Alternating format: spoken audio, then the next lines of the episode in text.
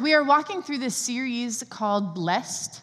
Um, this series is centered around our redemptive community core value, and it's all about Matthew 5, which Julia read during worship with the Beatitudes, and it shows us how to be a redemptive community. It shows us how to be a community full of faith and full of love and full of truth. And we're wading through these verses of the scripture in Matthew 5. So when Jesus came to earth, he came with the primary message declaring one thing that the kingdom of God is near. That's what he wanted everyone to know. And he was the king of that kingdom, and he is the king of all the kingdoms. And he would even tell us, if you remember how it goes, Your kingdom come, your will be done. How does it end? On earth as it is in heaven. And he spent much of his life and much of his ministry talking about what God's kingdom was like, the values of God's kingdom. And how many of you know that the values of God's kingdom are very different than the values of our world? The, the values of God's kingdom are different than the values of government. They're different than the values of companies. In fact, Jesus avoids most things that people pursue and pursues most things people avoid. And so often, he is, in so many ways, taking what we understand to be true and what we understand to be real and turning it upside down. And he's saying, You live in a world where the kingdom of God is an upside down kingdom in comparison to the world we live in. It is a paradox. And he uses Matthew 5, he, he paints this picture of the upside down kingdom of heaven in the Beatitudes. Let me give you some examples. He says, Most people, they, they, they live, they work for wealth and for power, but Jesus says, Blessed are the poor in spirit. People spend their whole lives trying to just be happy, uh, pursuing ease and pleasure, trying to create a life that is safe and simple at all costs. But Jesus says, Blessed are those who mourn. Upside down. Nothing like we understand. We marvel at people who are, who are powerful and beautiful, who rise to the top, and we hope maybe I can just be that lucky someday. Where's my big break? But Jesus says, I have the opposite value. Blessed are the meek. Blessed are the underdogs. Blessed are the nobodies. Blessed are the people that you've never heard of. Blessed are those people. All around us, people grasp for more popularity, more possessions, but Jesus says, Blessed are those who hunger and thirst for righteousness and righteousness alone. God's values, they're countercultural. And, when you live this way, I believe you become a lightning rod for criticism. Because people all around you are, are, are, saying, Why would you have that value? Why would you invest in that? Why would you spend time doing that? That's not going to get you anywhere. But when we have the courage to follow the king who is building the kingdom of God.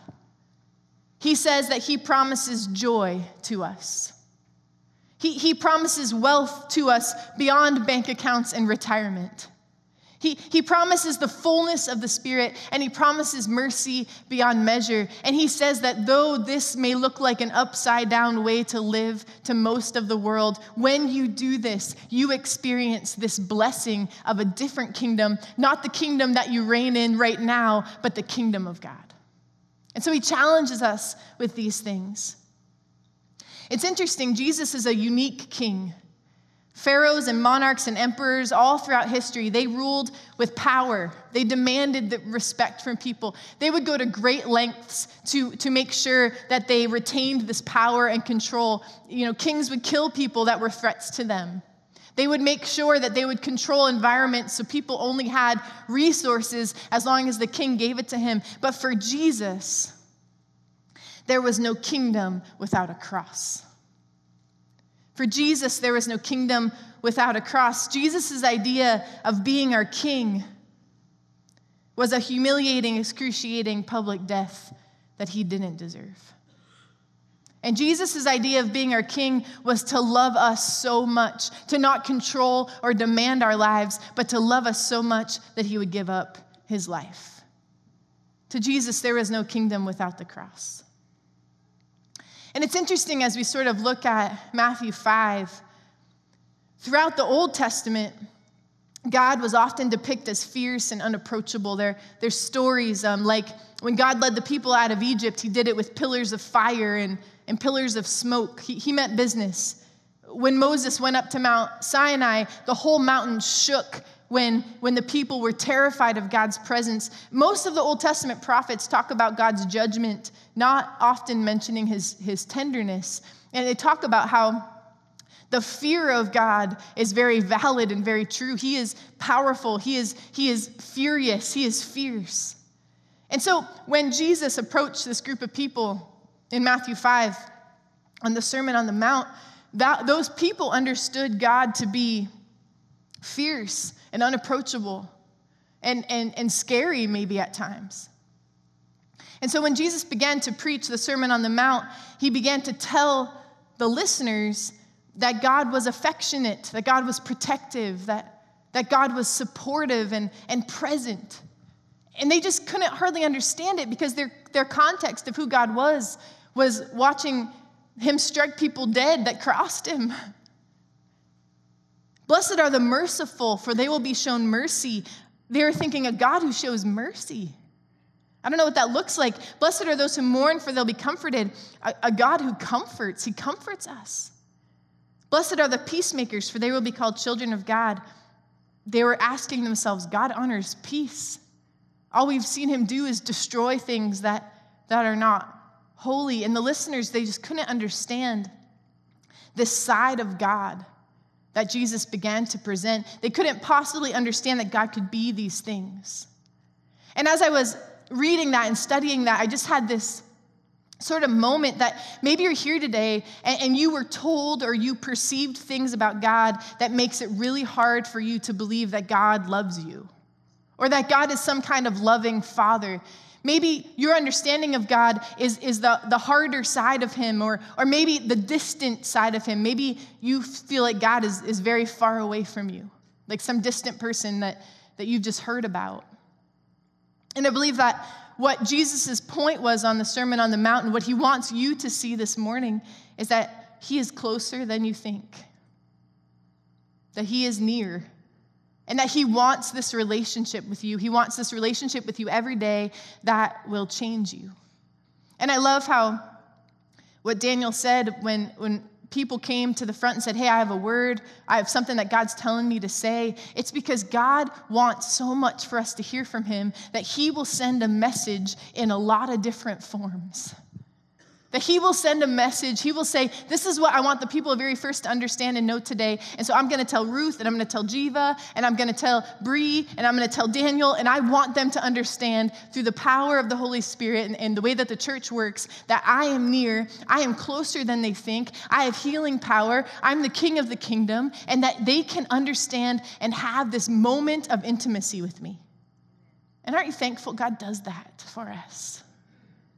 So in Matthew 6, this is after the Beatitudes, Jesus is continuing to teach the disciples how to pray, and he says this um, This is how you're going to pray. Start out like this Our Father in heaven. And I can imagine the disciples being like, Wait, already a question, four words. um, what do you mean? Our, I can just call him Father? And Jesus saying, Yes, just like you would call your dad father, that's how you can address God. And the disciples' minds just being completely blown. That's how I can approach the God of the universe. To the Jews in the first century, this was revolutionary to think about relating to God in this way. And Jesus is saying, God is like this loving Jewish father who you can approach, who you can build relationship with, who you can learn from, who you can strive to be like. That's what God is. At the end of May, um, my five year old Haley um, graduated from pre K. I think I have a little picture here. Um, here at, at EFCA. And uh, next year, she will be a big kindergartner. So we're preparing for that. Um, I have another picture, I think, I don't know if you have it there, of me and her. But um, so they had practiced and practiced for graduation ceremony.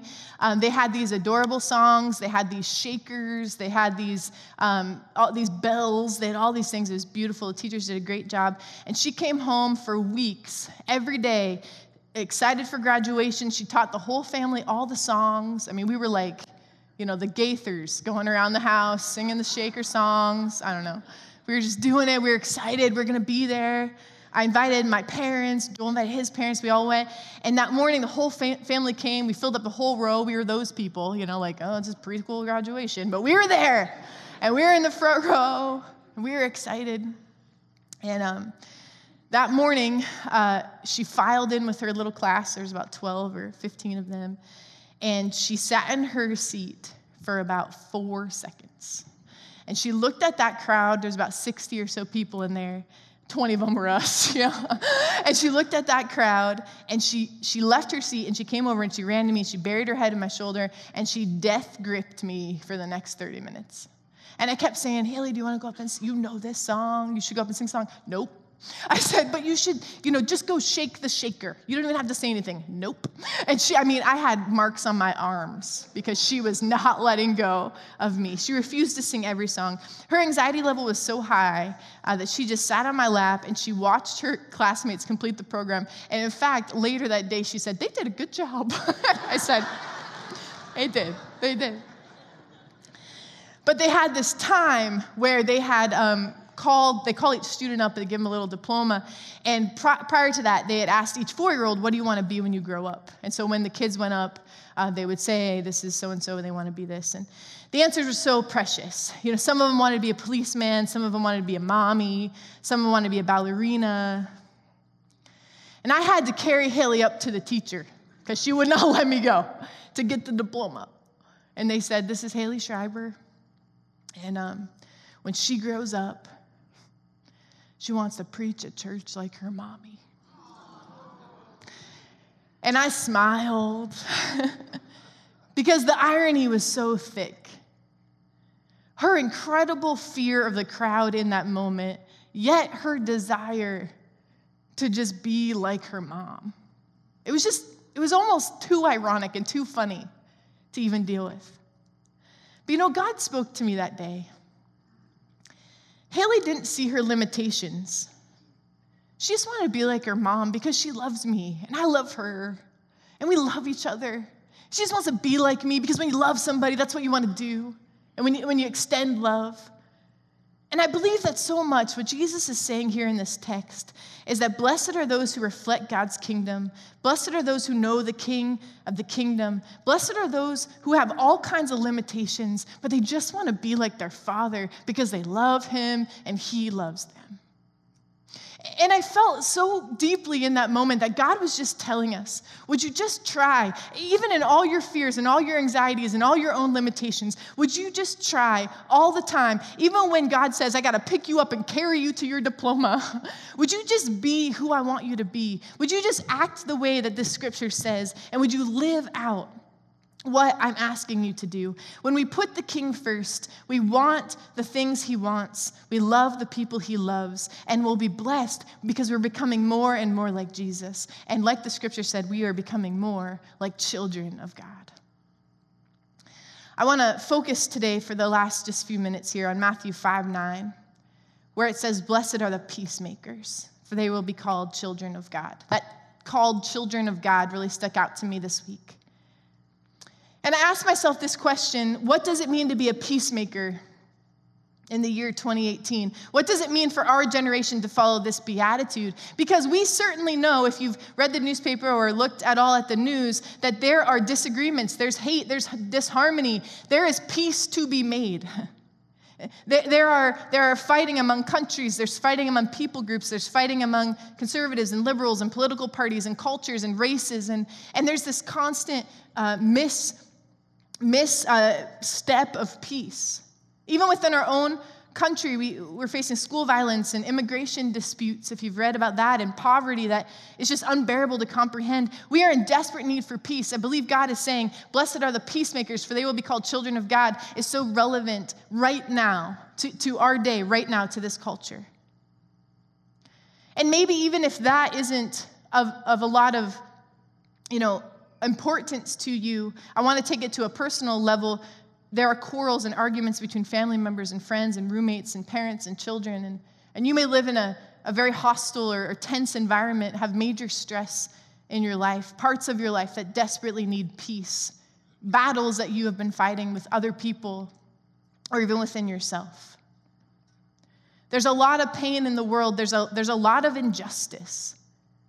And honestly, when we see the weak exploited, when we, when we see our values get destroyed, we get angry. And, and, and, we, and often, I think the angrier we get, it helps us realize how big the problem is. And the desire for justice, the desire that someone who was wronged gets, gets justice, is legitimate. Jesus isn't saying, Blessed are the peacemakers, like, don't let anything bother you. What he's saying is, don't just stand passively by and watch injustice happen. It should bother you because God Himself desires justice and peace much, much more than we can ever desire it.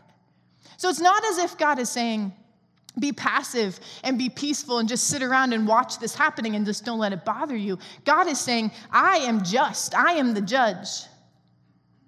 But where we make the mistake is the easy way to respond to injustice is to fight back. That that's our initial feeling is the easy way to respond to injustice is just to fight back. And that's where things can go sideways because when we attempt to right wrongs without God's help, we go from being part of the solution to just adding more to the problem. It takes no goodness, it takes no godliness to start swinging back at those who hurt us. In fact, that just creates more holes in God's good world, even though we're attempting to do the right thing. Have you ever walked away from a conversation after the fact and you thought, oh, I, I, had the perfect comeback. I should have said this exact thing that would have just like sucker punched them in the gut. They would have been laying there defenseless. You just kind of like play that out in your minds. I believe God is, is reminding us that in the upside down kingdom of God, swinging back and fighting with the same strategy that the enemy fights with is not what he's asking us to do. Blessed are the peacemakers, for they will be called children of God.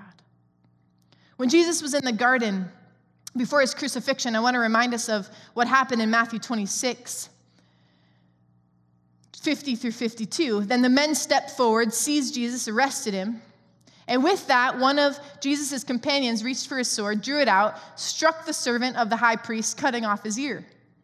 Put your sword back in its place, Peter. That's what I imagine. Jesus said to him, For all who draw the sword will die by the sword.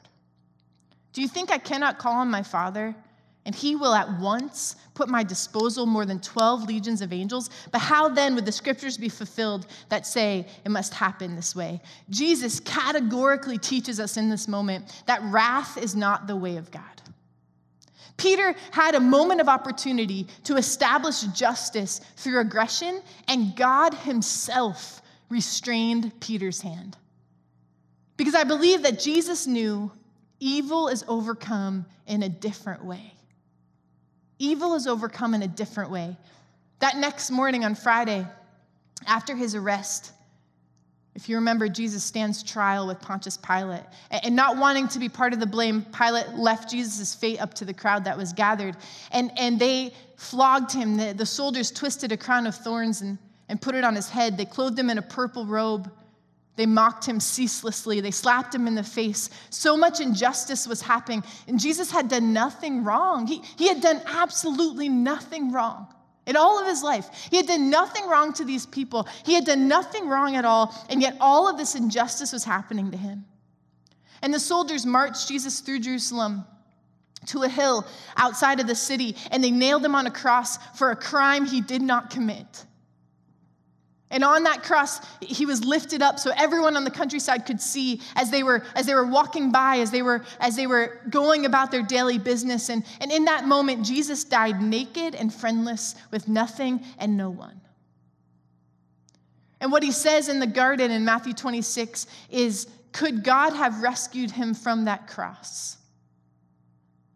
Could God have saved him from that injustice? Could God have fought back? Could Jesus have swung back at the people that were swinging to him? Could that have happened? Yes. In fact, Matthew 26 says, with 12 legions of angels, God could do it in an instant. But Jesus did not use that enormous amount of power that he had at his disposal to destroy the wicked. He did not eliminate those who hurt him or strike their families dead. He could have in a moment, but instead, Jesus makes this huge statement for us. He attacks the sin at work among his killers by suffering for them.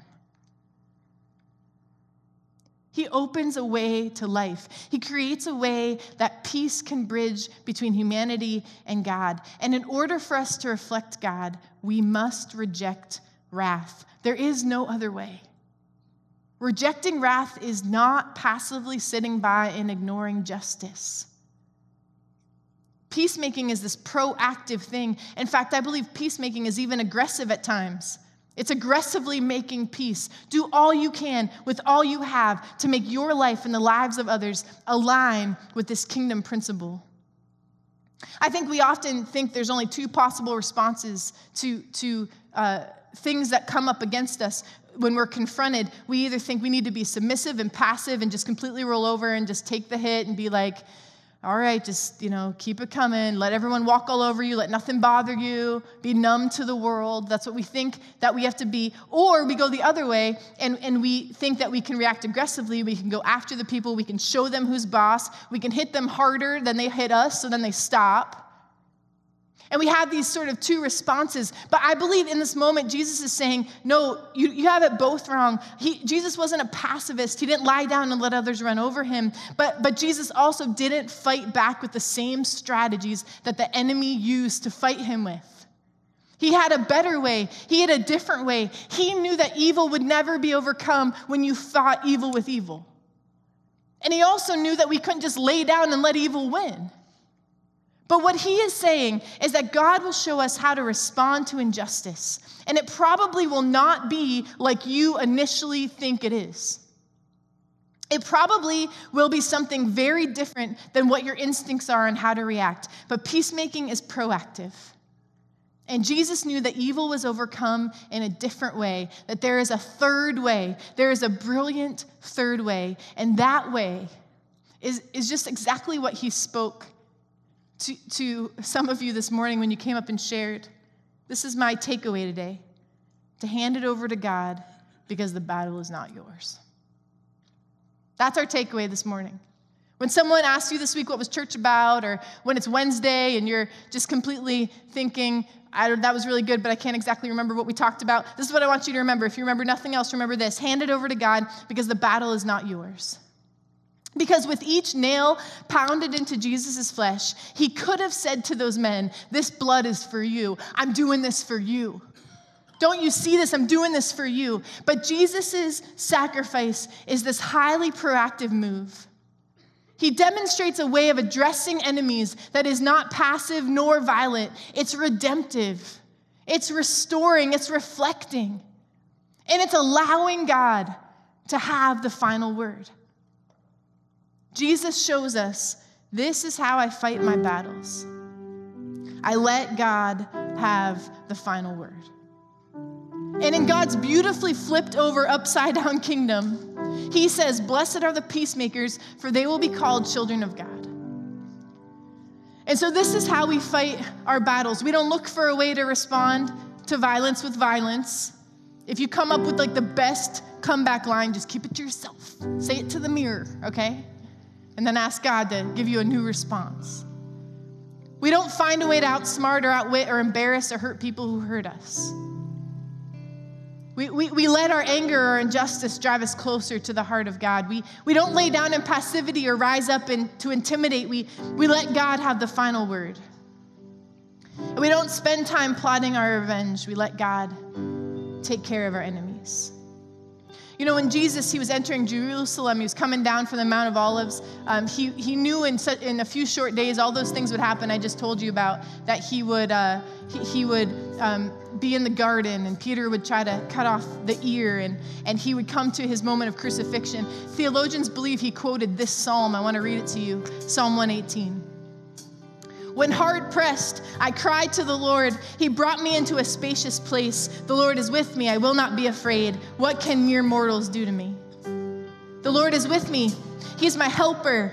I look in triumph on my enemies. It is better to take refuge in the Lord than to trust in humans. It is better to take refuge in the Lord than to trust in princes. All the nations surrounded me, but in the name of the Lord, I cut them down. They surrounded me on every side, but in the name of the Lord, I cut them down. They swarmed around me like bees, but they were consumed as quickly as burning thorns. And in the name of the Lord, I cut them down. I was pushed back and about to fall, but the Lord helped me. The Lord is my strength and my defense. He has become my salvation. Would you stand to your feet for this last part of Psalm 118? It says, The stone the builders rejected has become the cornerstone. Just thank Him right now. The Lord has done this, and it is marvelous in our eyes. The Lord has done it this very day. Let us rejoice today and be glad because you are my God and I will praise you. You are my God and I will exalt you. Give thanks to the Lord for he is good. His love endures forever. And just like David, who wrote the psalm, he declared this. And just like Jesus, he declared this that we can declare that this is how I fight my battles that this is how I fight my battles. It may look like I'm surrounded, but I'm surrounded by you. This is how I fight my battle. We're going to declare this truth today just as a body, as the last few minutes.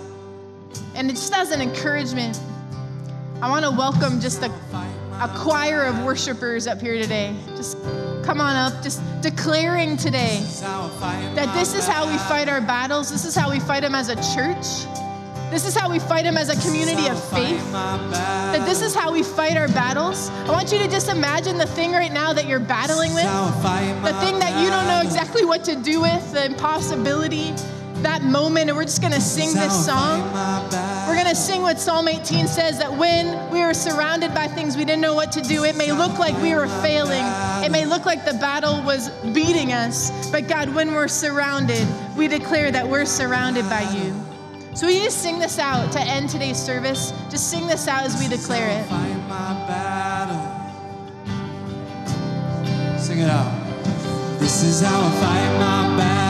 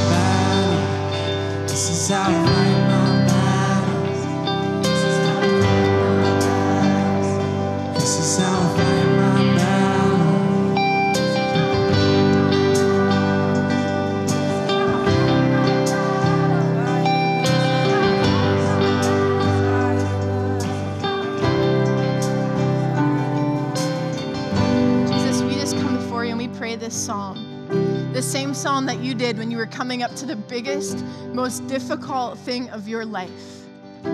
And we just pray that the Lord is with us, that you are our helper, that we look in triumph on our enemy, enemies. Father God, we take refuge in you. We do not trust in humans, we do not trust in princes, God. But when we feel surrounded in the name of the Lord, we ask that you would fight our battles. God, when we feel like we're swarmed around with, with bees, Lord God, when we feel like we're consumed quickly, Lord Jesus, we pray that you would be our strength and our defense, that you have become our salvation. You are our God, and we will praise you. You are our God, and we will exalt you. We give thanks to the Lord, for you are good, and your love endures forever. God, this is how we fight our battles. It is in your name we pray. Amen. Have a great week. Go in Jesus' name.